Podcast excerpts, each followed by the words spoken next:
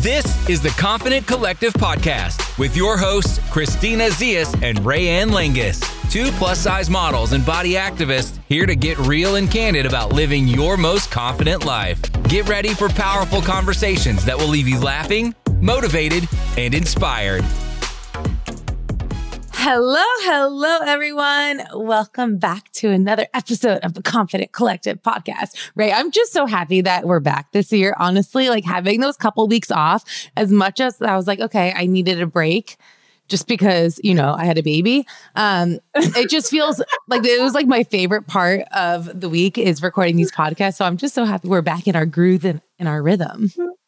Me too. And for you not getting very much sleep, you are energized today. Oh my gosh. Let me tell you. Do not see this huge iced coffee I have in front of me?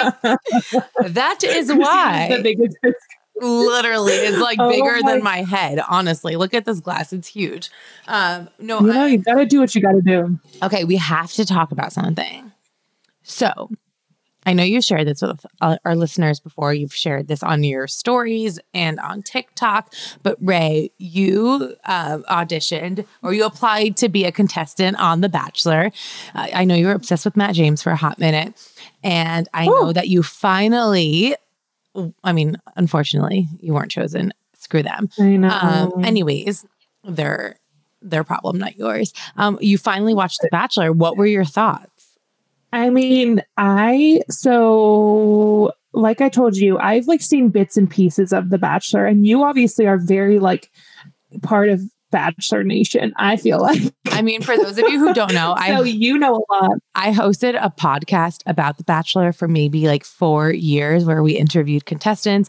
One of my very good friends, Ashley, who was on our podcast, um, her and her husband are good friends of ours. They obviously fell in love on The Bachelor. So yeah, I I'm not in Bachelor Nation, but I I know a lot.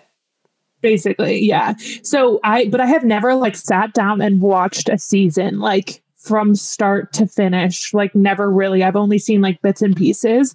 So i was like okay it's matt james. I he is oh mm, mm, don't get me started. So dreamy. I was like i gotta watch it. And i only applied because i knew he was to be on it. I would never have applied if it was anyone else but That's what they I was just all like- say. As a, but seriously, No, but you it- were trying to get me to go on it for a long time, and I was like, no, no, no. No, but wasn't it the second that I knew he was going to be on it? I was like, Ray, you need to apply right the second. So I, I know that you're being Yeah. truthful about it, but it, it is funny because they now that you watched it, not that what they all said? But that's what they all That's say. what they all I say. know.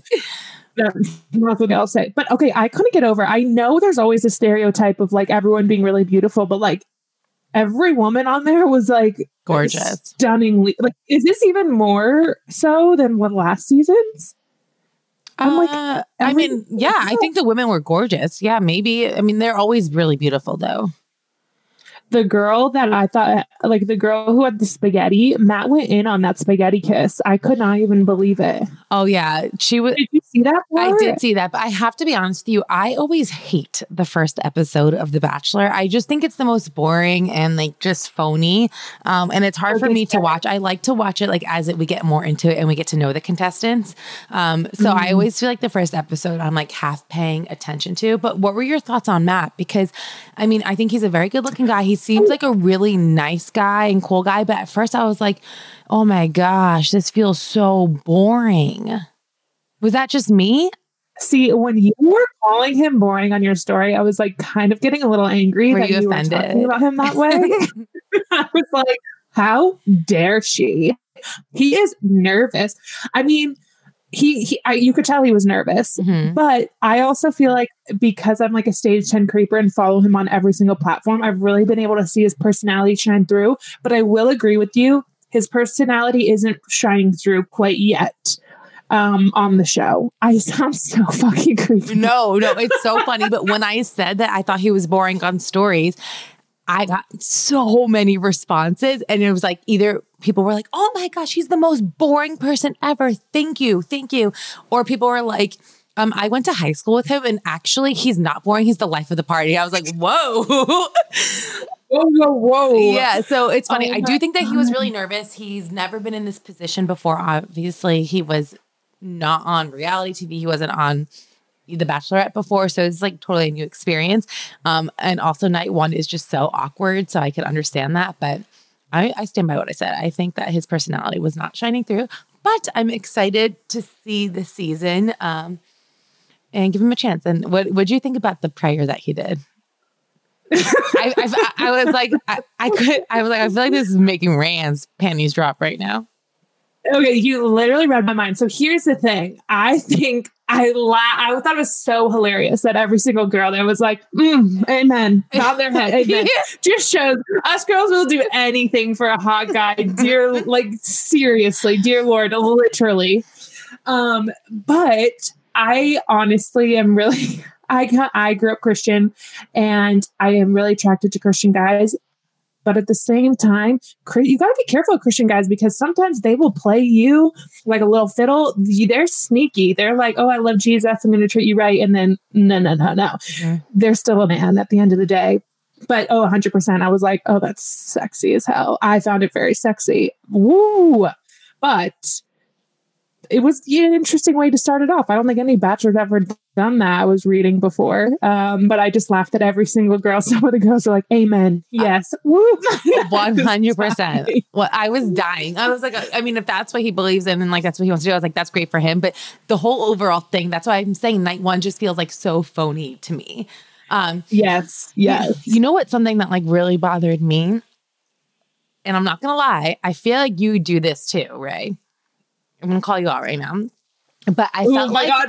I felt like so many of the women were like, You're just so gorgeous. You're just like so gorgeous. And like we're just like building him up, building him up so much. And I'm like, woman, talk about yourself. Like, tell him why you're so amazing. Like, why are you trying to hype this guy up? Like, he wants to get to know you. Like, you're just as amazing as he is. And I feel like mm-hmm. I kind of, not to like be mean, but I feel like I could see you doing that too.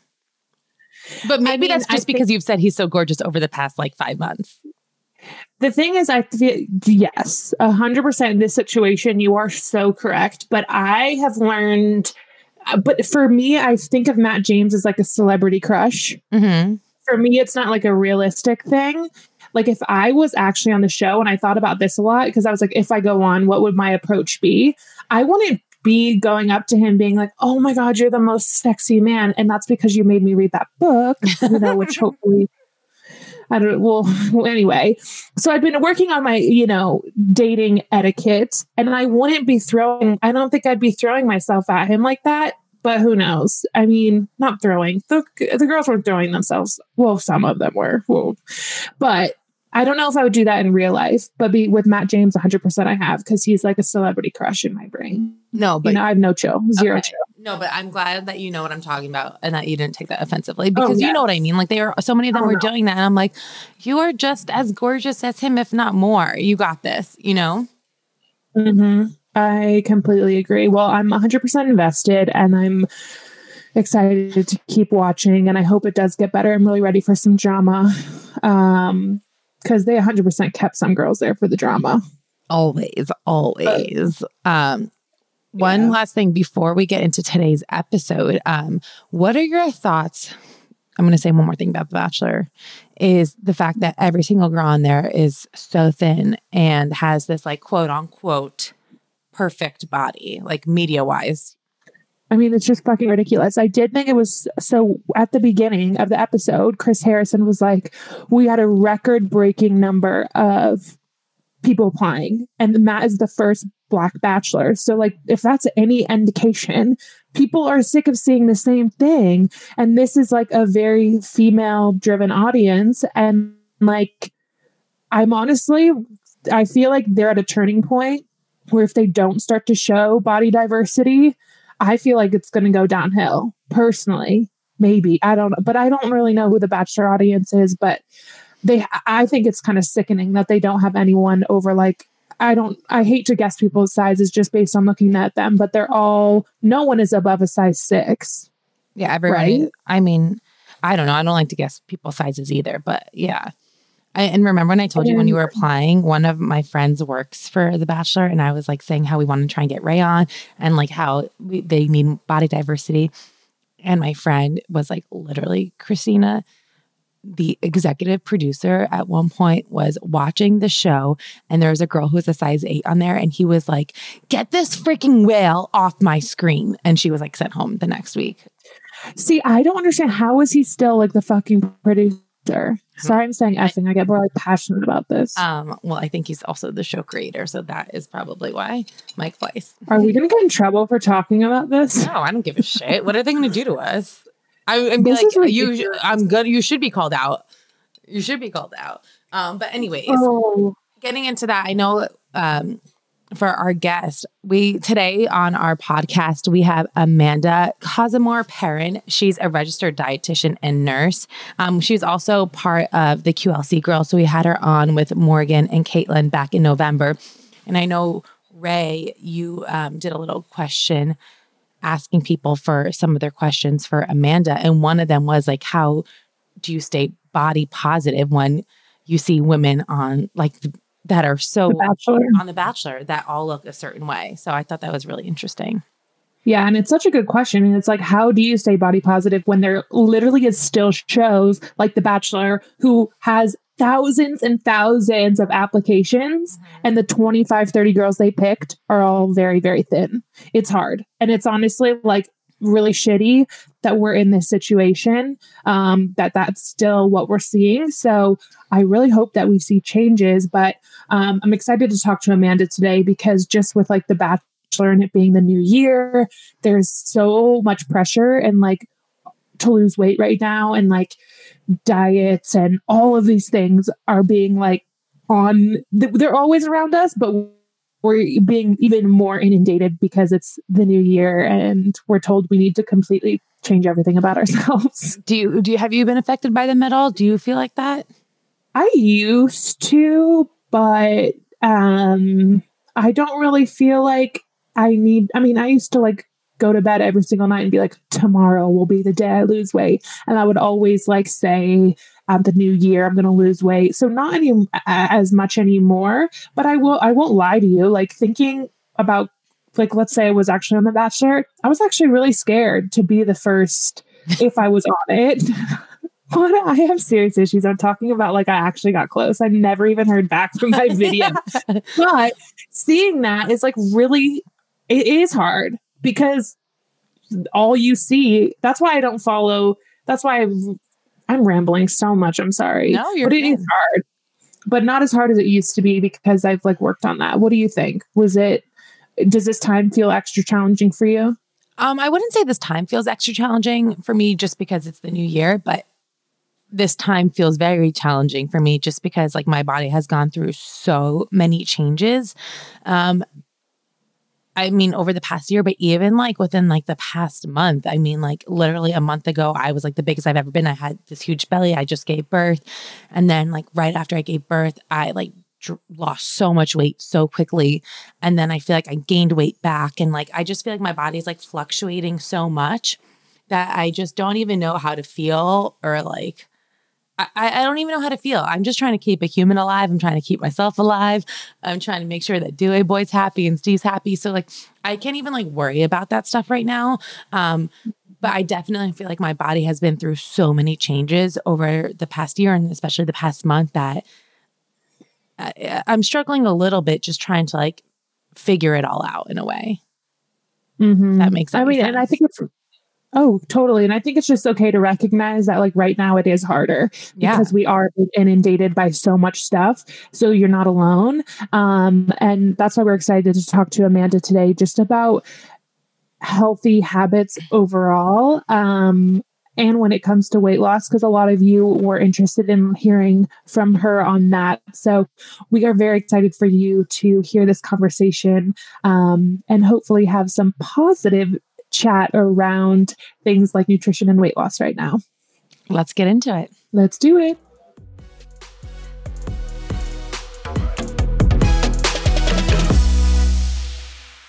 Okay, guys, we are so excited to have Amanda back on the show. She's actually one of the QLC girls. So we had her on, um, oh my gosh, before Thanksgiving. Mm-hmm. And afterwards, Christina, like, oh my gosh, we have so much more we want to talk to her about. Um, and it's very timely with this new year because there are like this is the time where it's like so much diet culture and all of these things of pressure to lose weight and all this stuff is really, really in our faces at the moment. Um, but Amanda, before we get started, can you tell us like your professional background and like what all these letters mean by your name um, and just educate us on that? Because I'm like, it's so hard to know who has like the background. So fill us in, educate us. So um, MS means I have my master's in nutrition, and so nutritional sciences is what I got my master's in um, at Texas Tech University, and then RDN I'm a registered dietitian nutritionist, which that means if you're ever wondering between like a dietitian or just a nutritionist, um, dietitians we have to go through a four year undergrad, and then we go through a 1200 hour um, internship that then we have to pass a national exam. And then we have 75 continuing education hours every five years that we have to keep up with all the more most recent nutrition information. So that's the difference between someone who just says that they're a nutritionist and someone who's a registered dietitian or a CNS, which is a certified nutrition specialist. They have similar things to a dietitian. Just so you kind of know the differences of like education background of what all these things mean. Um, and I was I'm a big, huge nerd whenever it comes to nutrition. And uh, my master's thesis was about fat metabolism and satiety hormones. And so I did a I don't even know what that is. I don't know either of those. I need a breakdown, please. okay. So, um, satiety hormones are the hormones that get released from your GI and then your large intestine that sends a signal to your brain that says you're full. And so certain hormones are released based on the different macronutrients. Is it possible I don't have those hormones because I feel like I'm like never full like they don't like there's missing there's like some transmission or something that's going on. Well, mine's like you're full but one more bite. one more bite. One more bite. I think that that's it's all about that is part of our bodies though too and you're breastfeeding and you had a baby and so metabolism metabolism is much different. And then, you know what, sometimes one bite is okay. Um, but I primarily looked at what types of fat ignite one satiety hormone more. And it's like polyunsaturated fat. So all of your um, like salmon, flax seeds, omega 3s, those sort of things help you stay full faster and longer than some of the other fats. That's basically what my research found. Okay, that is all so interesting. And there's, it's so funny because I feel like you look at like food and nutrition and you're just like, this is supposed to be good for me. This is supposed to be bad for me. But there's like so much science that goes behind it. And like understanding that I feel like can give you such longer standing and healthier eating habits to know like why you're putting something in your body. Um, so just even learning that about the hormones is pretty fascinating. Yeah, I think that I was actually talking to a member um, today, and just knowing the why behind everything gives you so much more motivation to do the thing or be able to understand. And I think that that's for me, I think that that's been the disconnect with a lot of traditional medicine or traditional ways of approaching diet or approaching health in general is that a lot of people just tell you what to do, but they never explain why you're supposed to be doing that and give you the education and the power and the knowledge to really understand your own body. And I think that um, as long as how I've been practicing nutrition, I always said that if you work with me, I want you to eventually not need me because you're educated and you're able to like move forward and move on um, and make decisions for yourself because you've gained the knowledge. Right. And I think so many times people just look at food as like for the why is like, I'm going to eat this to lose weight, or it's just, and, and don't really think in about any other factors. But like, obviously, as I touched on in the beginning, right now, New Year's, we're really being inundated with a lot of new, you know, diet culture and feeling pressure to lose weight. Like I can't even tell you how many weight loss videos I've been seeing on TikTok and things like that. And obviously, um, I do think that you can still losing weight isn't always a bad thing for people. It's completely based on every single situation. But how can people, or do you have any tips if someone maybe does have New Year's resolutions in relation to nutrition or possibly losing weight. Do you have tips for them on a way to do it that's going to be healthy and sustainable? Yeah, I think that first knowing that there's no quick fix. So anyone who's offering some sort of quick solution to weight loss or quick fix to anything that has to do with your weight or nutrition, that that's just going to perpetuate your feelings with food or perpetuate this up and down yo yo dieting. Um, and so, if someone's offering that to you, run f- super far away from it. Um, the things that I would say is that, especially whenever you're trying to think about uh, making goals for yourself for nutrition or for your overall health, it's focusing more on like how you feel. Um, and I think focusing in on maybe looking not just at the food, because I always like to talk about the foundation of things, right? And so if we tell you, if I come in and I'm like, these are some really quick chips to nutrition, this is what you can add in, this is what you take away. But then your foundation that you're trying to build that stuff on isn't solid. Anything that I say, even if it's a healthy approach, isn't going to stick. Does that make sense? Mm-hmm. And so yeah. I always like to talk about the the pillars that I like my like people I work with to stand on is that you have to be focusing on your stress, your sleep, and your relationship with food. If those three things aren't solid, anything that we add in nutrition wise probably isn't going to work because the three things that we're going to be falling back on, if you aren't dealing with the stress in your life and you're trying to lose weight, none of that weight loss is going to work because the stress is going to take over and either you're going to go back to poor eating habits or you're going to be increasing your amount of cortisol so anything you try to do nutrition wise may be backfiring on you because you have so much stress um, if you aren't sleeping then you're not reaching restorative sleep. So the next day, you're probably not going to be wanting to choose the foods that are going to make you feel really good. You're going to be wanting to choose the foods that make you feel quote unquote good. Does that make sense? I, that makes a lot of sense. But it's yeah. also like kind of scary because it's like, I mean, I think that makes it even more challenging, right? Because for me, for instance, right, like I have a lot of stress in my life right now and I'm not sleeping that well and I want to eat healthy but is it like almost what's the point of eating healthy if I'm not getting sleep? Like, how do you manage all three of them in a sustainable way? Are there certain tips like you need to at least sleep six hours, or like this is what you can do to manage your stress? I like to start super small. And so it's figuring out where in your day that you could have like maybe just a minute or two of some sort of like breath work or meditation or focus of being like, okay, I can do this. Or we, I also like to talk about taking some deep breaths before you eat just to help your digestion. But then it also gives you those like time to just kind of sit for yourself to be like checking in and be like, why am I eating? Am I, am I, how am I feeling? That sort of thing.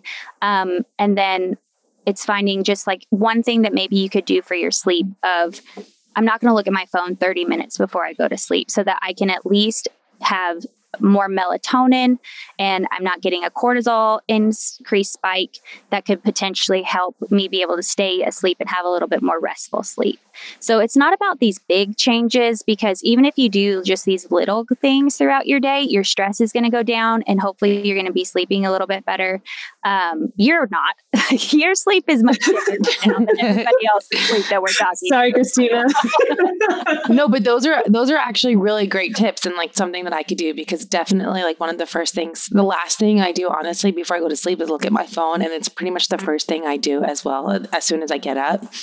Um, and actually, Ray, Ray and I texted earlier today, and I asked her if she saw this email. And she's like, I haven't looked at my emails yet. And I was like, I cannot believe she hasn't looked at her emails yet. I was like so impressed. I was like, she's even an hour ahead of me. It was literally the first thing I did as soon as I woke up. Like, why? I, who cares? It was like a bunch of junk mail. So, like, even that little tip, because being a saying like, oh, you should get eight hours of sleep. A lot of people be like, I can't. That's not feasible. But putting your phone down is 100% doable. So I love that. Yes, and like even one of the things that I like to do, and I've been practicing it myself, is before I get out of bed, before I look at my phone, I use my phone for the alarm. So I see, like, I turn it off, but then I don't touch it after that. And then whenever my feet are on the floor, but before I'm out of bed, I like to just do one minute of breath work, of prayer, of a meditation or just focus for the day.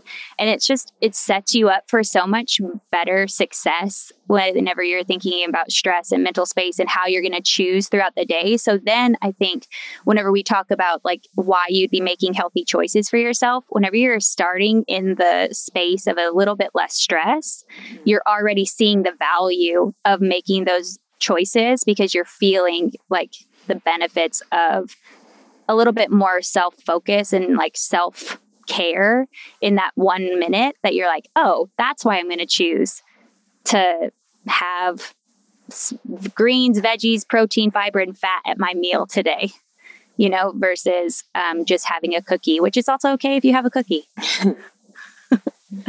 which I saw on your Instagram. You said, like, in a post to have the Pure Four, which is, can you tell us what that is and what, why?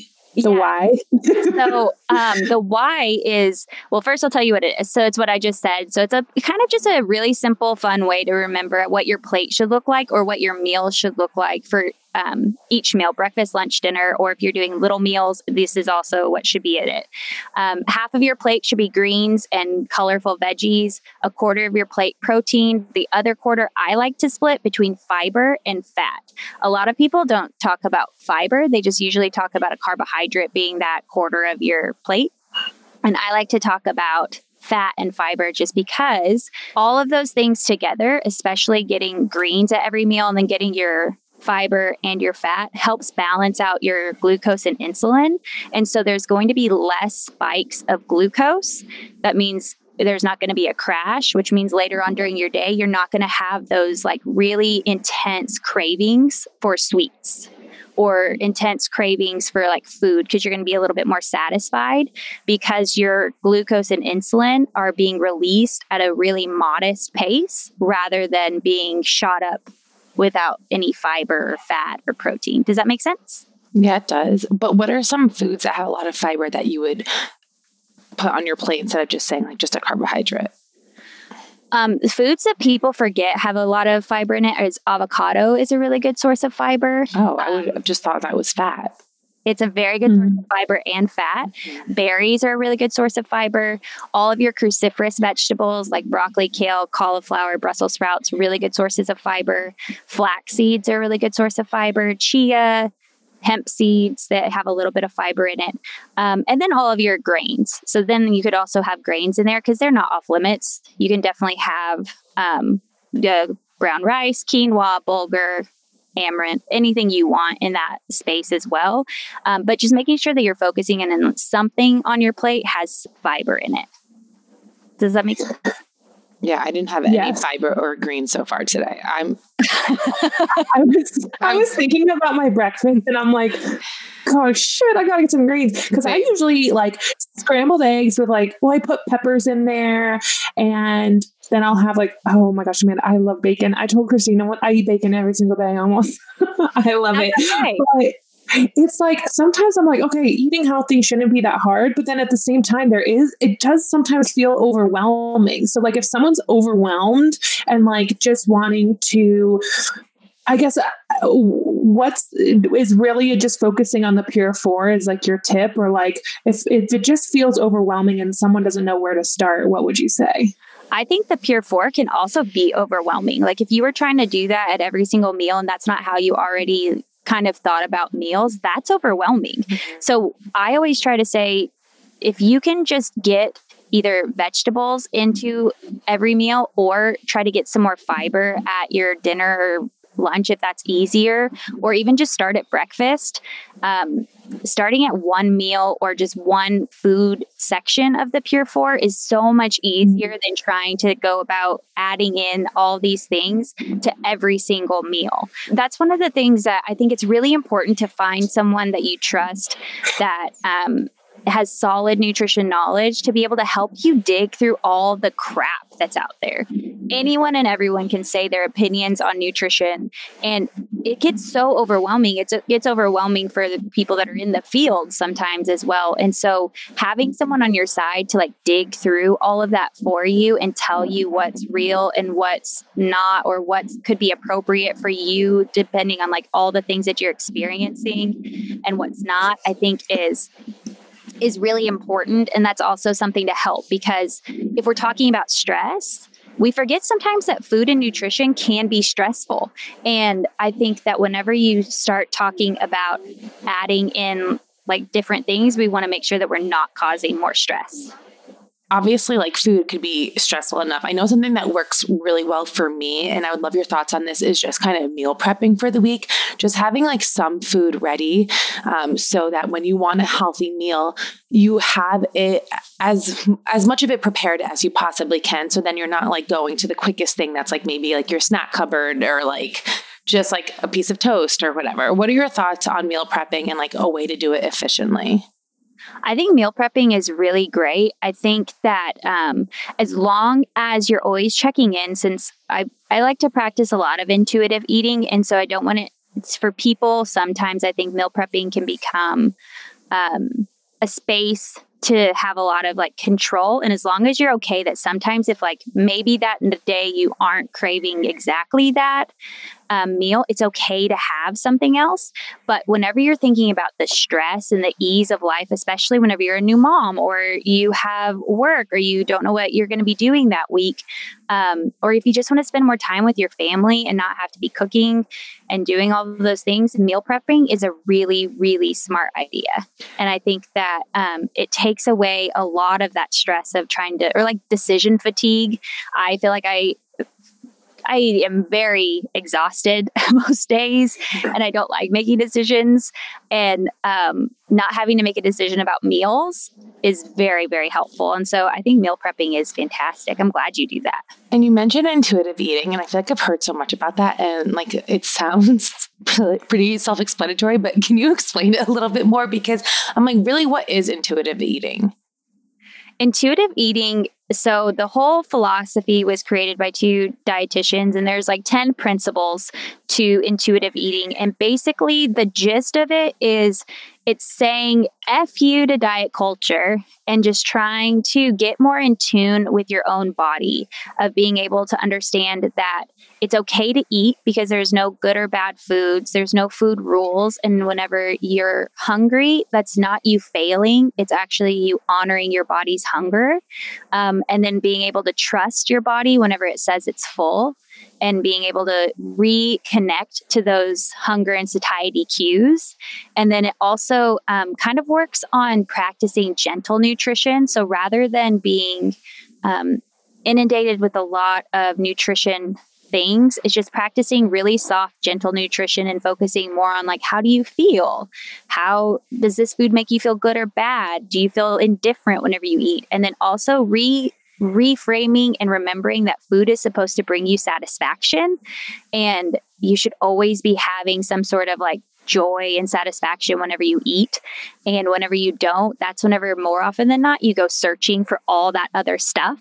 And so, whenever I don't know if you've seen like the TikTok video or something else where it's like someone wants a cookie and then they have the pen and then they just start drawing all these squiggly lines because then it's like you go to cheese like some crackers or you go to fruit or then you go to nuts and seeds and then you go over here and you go all these different places and then you end up at eating five cookies because then it's like more often than not your body is trying to feed some sort of need and it's trying to honor that like hunger and then honor the satisfaction of getting to eat what your body and your mouth like want. Because otherwise you're going to be searching and you're probably going to eat more and then end up binging whatever you were wanting to begin with. Does that make sense? Yeah, I feel like that. I feel personally attacked by that. I, I feel like that literally sounds like my entire life of like wanting to make healthy choices and avoiding something and then eating so much more because of it and then end up having the cookie and then ice cream on top of it too because why not? So that's really really interesting that you said that a lot of us do and i think that that's that's where it's the seek like the horrible like mysterious diet culture lies that have been told to us for so long that they come in with these like rules. It's like well it's three o'clock. So you shouldn't be wanting a cookie. So you should mm-hmm. probably have apples and almond butter instead, or whatever it is, you know? And so then I think that we just have lost that connection to our bodies and lost the connection of wanting to be able to trust that we can have just one cookie and that's okay And whenever we start giving, and intuitive eating is a lot about um, whenever you start giving yourself that freedom to know that you can have the cookie and it's okay just to have the cookie, you're more often than not satisfied by the one cookie because you know you can have it again. So there's not that like restrictive feeling of it being a bad food. And you're like, well, I effed up, so I might as well just eat five of them. Um, and so I think that all of us go through those feelings and all of us have felt that. And I think whenever we, it's that why, you know, remembering like getting back to the why of like, well, why do we do this? And it's because our life has been fed to us been fed to us for forever. I do have a, so I one of the things that I struggle with is like when I'm out to eat or something, I will be full, but I will feel the need to like it's like so good. Like I have to keep like I rarely leave my plate. And I eat to a point where I know like I know I'm full, but I keep eating. And I think that happens to a lot of us. And I guess I'm I guess I need to get to the root of like the why, but is there a common like thing you see with people you work with as to why they always feel that like the need to do that? Um to like I go, I don't know if it was because my dad was like, you have to clean your plate growing up. I'm not sure what it is, but I, I need help. but also to add to that, not only like finishing your plate, because I feel like I do that, but then I'll be so full. And then also ask for seconds or thirds. So can we can we unpack both of those, please? yes. Um, I think that familial things are for sure always there. My dad is like the king of clearing his plate, even though he's like in pain, but he, like his mom grew up in the depression. And so she's like, you better clear, eat everything. Um, no, so I think that the first thing I would say is we would need to look at like your day. So, are you eating enough at breakfast and lunch, or were you like missing snacks? Did you skip meals because you were like, well, I'm going to go eat out and it's really special. And this is like, I'm saving up for this dinner? Because if that's the case, then more often than not, anytime you usually skip meals or you don't listen to your body's hunger, or maybe um, you should also, if you see that like at dinner time, you're usually eating past your fullness cue, then maybe it's saying you needed a snack in that like 3 o'clock mm-hmm. time because you couldn't make it that entire time and you're going into dinner excruciatingly hungry and hangry and probably like mean a little bit and you're like i just need food um, and whenever we get to that point more, more often than not, it's that like, do you remember me saying like that satisfaction thing, even about the cookie? It's also about your body being like, I haven't gotten enough calories today, so I'm going to get them however I want. And you're not going to be satisfied because your body is just still like, I need something. And I, you're just going to usually eat more. And so I would say, look at your day, look at your breakfast. Like, did you eat enough at breakfast? Did you skip lunch? Maybe you need that snack between lunch and dinner to tide you over um, to help you feel not so hungry going into dinner. And then also removing the pressure of it being like so special around the food because then I think whenever we think of stuff as like you can only have it this one time and you have to savor it, which is also okay because then if it is a special meal and you want to have more, that's okay. But removing that like pressure of this is the only time you're going to get to have this meal. So you better like eat all of it now, regardless of how you feel physically. Um, and it's going back to that like gentle nutrition of like, how does this make you feel? Is this making you feel bad? Then you're probably not really enjoying it anymore if it's making you feel bad. And wouldn't you rather like enjoy it to the point where you're like continually enjoying it instead of being in pain? And then I'd say with wanting like more servings too, I would say it's probably just going back to like looking at your day. I don't know if that resonates with you too, um, but see, I don't. I feel like a lot of times when I eat, I'm not even hungry. Like, I mean, I do eat when I'm hungry, but I just think that like I'm to blame my mom for this um, in my Greek culture. But I just feel like food was like always such a huge part of our lives. Like even my parents have been here for the past month and they my my mom cooks like huge lunches huge breakfasts huge dinners. And we like had formal like breakfast together lunch together dinner together. And that's just how it's always been my entire life. And i feel like so much of when i eat i eat just because to eat because i should i feel like i should be eating or because i freaking food is delicious. You know what i mean? So um, i don't know. It's really interesting. And i think that a lot of people feel like that too. And I, I don't know if it's like a cultural thing or not I think that a lot of like the big meals is probably cultural and definitely like parents um like I mean food being a part of our lives is probably like different based on like our cultures but um I think that, that that is truthful about like how some people feel. I would say if you're always not feeling hungry or do you feel like whenever you do eat um do you feel like you fill up fast? Like, does it take a lot, like much to make you feel like full? I don't think it takes that much to make me feel full. Like, I, I think if I think I'm full, I'm just eating because I just think it tastes good and I want more. like, it's not because I'm still hungry. I don't know.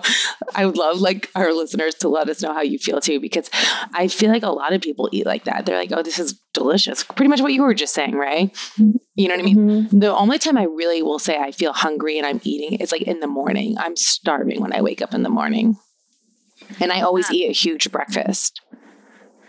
Do you wake up in the middle of the night at all? Yes. Like pre pre baby.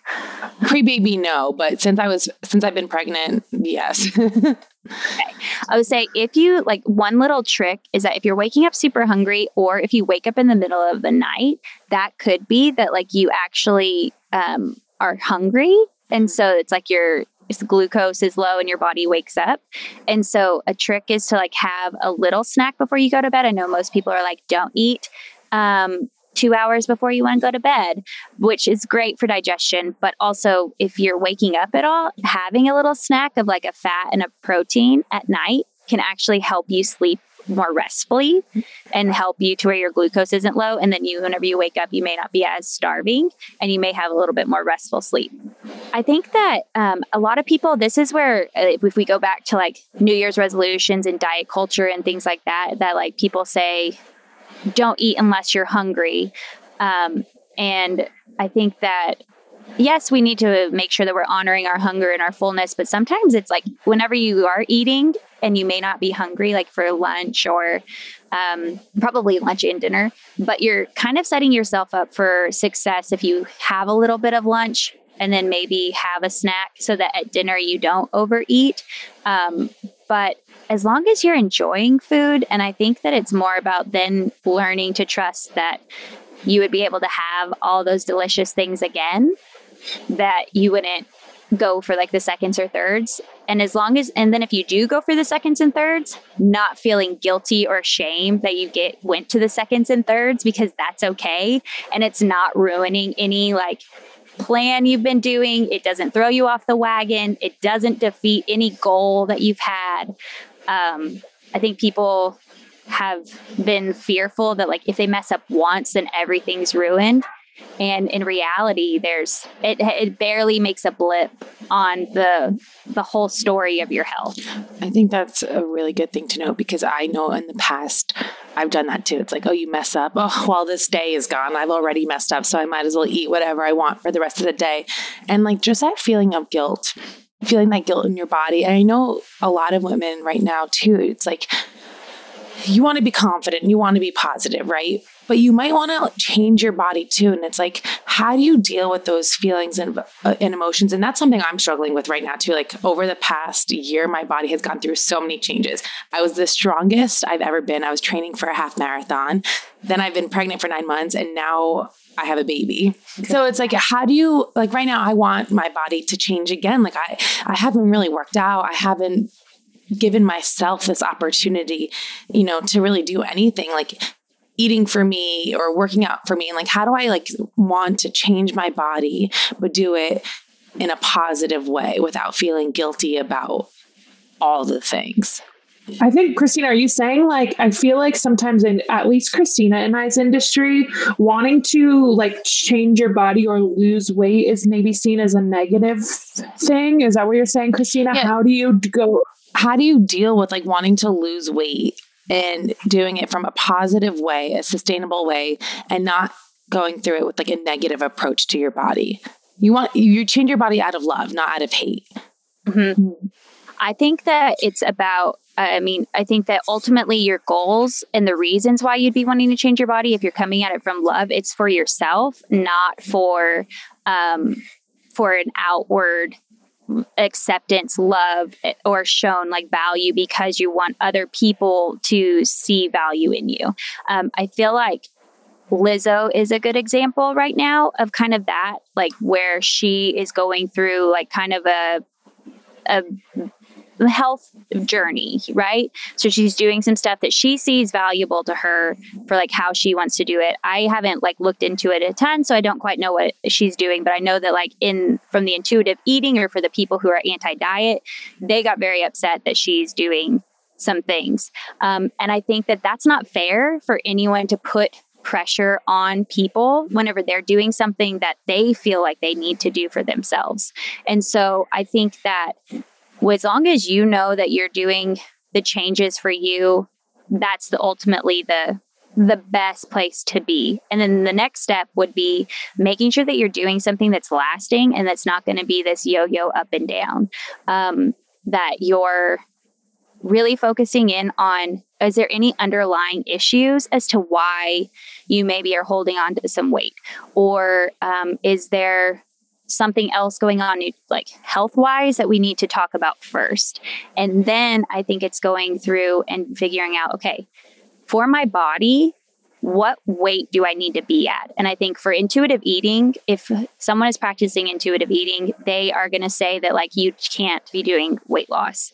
Um, but more often than not, I think it's very it's very safe to be losing weight. I think it's about whenever you learn your hunger and satiety cues, you'll probably lose weight or you'll be at the weight that your body likes. And then there is ways to do it safely um, to ensure that you uh, have it lasting. I think that that's the most important part. Doing the pure forward every meal and listening to your hunger and satiety cues is a good first step. But I think that giving yourself the grace and also like think talking to the people who are looking at maybe people in your industry or looking at people like Lizzo or whatever is giving people grace to be able to do what they feel like they need to do for themselves. And so, um, and for different goals, like what you were saying, Christina, it's like you have ran a half marathon. That's a completely different nutrition path than trying to breastfeed a baby. Um, completely different nutrition goal for whenever you're done breastfeeding and you are getting back to just eating for you. Um, different goals and different life moments have different focuses. And I think people need to understand that we ebb and flow throughout our life and there will be different goals. And if you don't feel comfortable or like not about confidence, but if you don't feel comfortable or it feels good at a certain weight, I think that it's okay to want to lose weight. Um, it's just about how to do it. And it's never going to be through fasting or through a severe diet or restriction or things like that. Um, because of what we were saying, like those pillars, if you do it that way, more often than not, your relationship with food is being damaged and then it's not going to stick. And then you're just going to keep going back and forth. Did I, did I answer that at all for you? Yeah, no, absolutely. And you also you spoke a, a, little bit about hormones and underlying like health issues. Are there certain things that you've seen like that maybe a lot of women struggle with or suffer with that they should maybe get checked out if they feel like um, they're not hitting their weight goals and they're doing everything they can or or trying to do everything. Yeah, a lot of things like why I was asking you a little bit about how you feel going into like your meals or if you get full fast is that a lot of people actually have some like stomach issues that are underlying and then they don't know about and it could be causing that rather than it being that you can't lose weight in your midsection like or you're feeling like you're feeling bloated post meals, it could be because like maybe you don't have enough stomach acid in your stomach and you can't actually break down the food. And so it's causing you to bloat. If you can't break down the food, then you're not absorbing the nutrients that you need. And so then that could be causing more issues. I would say for hormone wise, your thyroid is going to be a big one that people need to look at. And then if you have any sort of issue with um, your periods, I would be looking at like any sort of PCOS and looking at your estrogen, your testosterone, any androgens, that sort of thing, that's going to cause you to have like a lot of issues too with being able to um, lose weight or not be able to lose weight. And what type of doctors would you go to? Like if I wanted to check like my gut issues, like what would I who would I go to?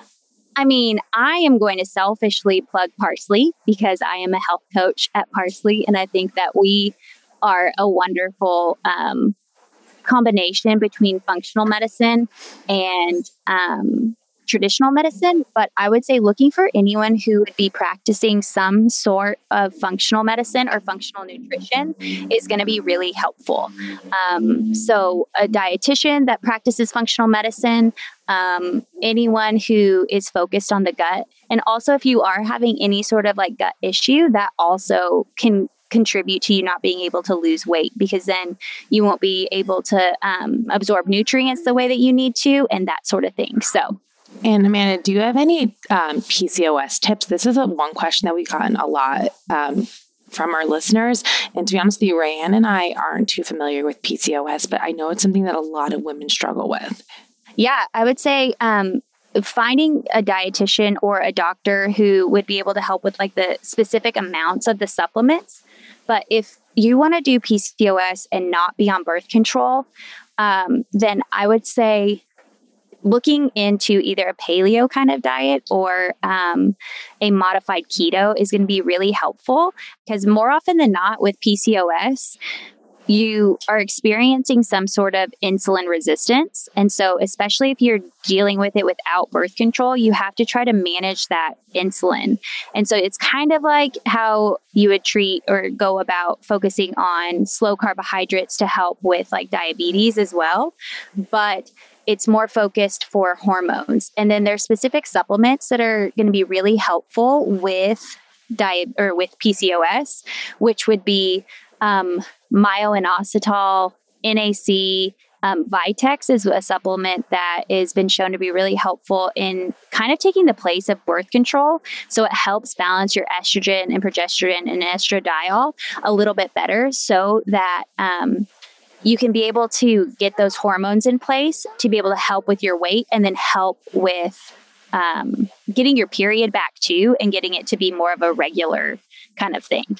Awesome. That's super helpful. Um, and I think just the last thing to end on, um, like super quickly, um, we wanted to just ask like your very quick thoughts on a few things, if you can yeah. say things very, very quickly. So there are a lot of like fad things. So I know you just mentioned a modified keto, but keto is this, what are your like quick overall thoughts on it? The ketogenic diet was actually made for people who were dealing with epilepsy. And so, diets specifically are mainly just for people who are dealing with something. So, if I'm saying like a mm-hmm. paleo or a modified keto, that's because people's hormones and their specific needs fit to this diet. So, for me, diets are really just for people who are needing specific things. And so the ketogenic diet if you have epilepsy, awesome. It's also been shown to be helpful with type 2 diabetes. Um, I think that if you're being monitored by a physician or a doctor or someone who can be tracking your glucose levels, then it can be really helpful. But for the general person, it's really restrictive. It's not something that is sustainable for an extended period of time. More most of the time, the people who are really into like keto more often than not, you hear them like, well, I'm going to go into ketosis this time, or they get really into it for a little bit and then they fall off. And more often than not, you see them kind of binging on some of the things that they couldn't have. And so it just kind of feeds back into that yo yo kind of diet. So mm. keto is good if you have a specific need for it for the general public i don't think that it's a safe thing to do because more often than not you're going to go back into that yo-yo. And anytime you like lose weight and gain weight and lose weight and gain weight you're actually doing some damage to your body. Interesting. What are your mm-hmm. thoughts on intermittent fasting? So i have a lot of thoughts on intermittent fasting. Um, I think that um, if you want to do a an intermittent fast, you can definitely do it in a safe way. Unfortunately, I think it if we're going from an approach of an intuitive eating, anyone that I've talked to who's done intermittent fasting, they feel they're really hungry and they usually overeat during that fat or like during the time that they can eat. And because they're not able to listen to their body's cues whenever they really wish that they could have eaten at 8 a.m., but they had to wait until 11, then they usually overconsume and try to eat, eat, eat. Or it becomes where they've lost a lot of weight at the beginning of intermittent fasting and then they kind of plateau and it's become like it's almost become a new kind of eating disorder where it's just an obsessive compulsive thing that like they have to do it and then they it becomes very restrictive and it's very hard to be able to like keep going yeah, thank you for your thoughts on that. I think those are two of the things that we really wanted to ask you about because those are like very popular topics right now. So we appreciate your sharing your quick thoughts on those things. And all of the information you shared today was so incredibly helpful. Um, so thank you. Uh, Christina, do you have any last questions or? No, but I really want you to tell everyone where they can find you. Um, if they have any questions, is it okay if they slide into your DMs? Like if you have any resources, we hope that you can share them with us too, so we can link them um, in the show notes because you definitely have so much information and your what and your why makes so much of a difference. Well, thank you so much for having me. First of all, I really appreciate it. And I'm really glad to get to be um, a part of this topic and getting to talk about this stuff. It makes me really um, excited. And so, one of the ways that you can find me is on Instagram at Purely Perrin, P U R E L Y, Perrin, P E R R I N. And then um, QLC Girls, you can also find me there and on the podcast, um, Quarter Life Crisis. And then um, if you want to, you can also find me at Parsley, some good resources. Definitely, I think Parsley is a really good resource. Um, Institute of Functional Medicine, um, intuitive eating. Uh, if you just Google that, you'll find a lot of stuff on that as well. Thank you so much, Amanda. I'm literally going to slide into your DMs and ask you a million questions because now that I'm on this new journey, I like need all the help. Well, I'm here to help you every step of the way, and I am happy to have you slide into my DMs. Thank you so much. You're amazing. Thank you, Amanda. We will talk to you soon. Thank you. Bye. Thank you so much for tuning in today. For more information on this episode, check out the show notes on our website, theconfidentcollective.com, and find us on Instagram at Confident Collective. And if you really loved what you heard, screenshot today's episode in the podcast app and share it in your stories. And don't forget to tag us.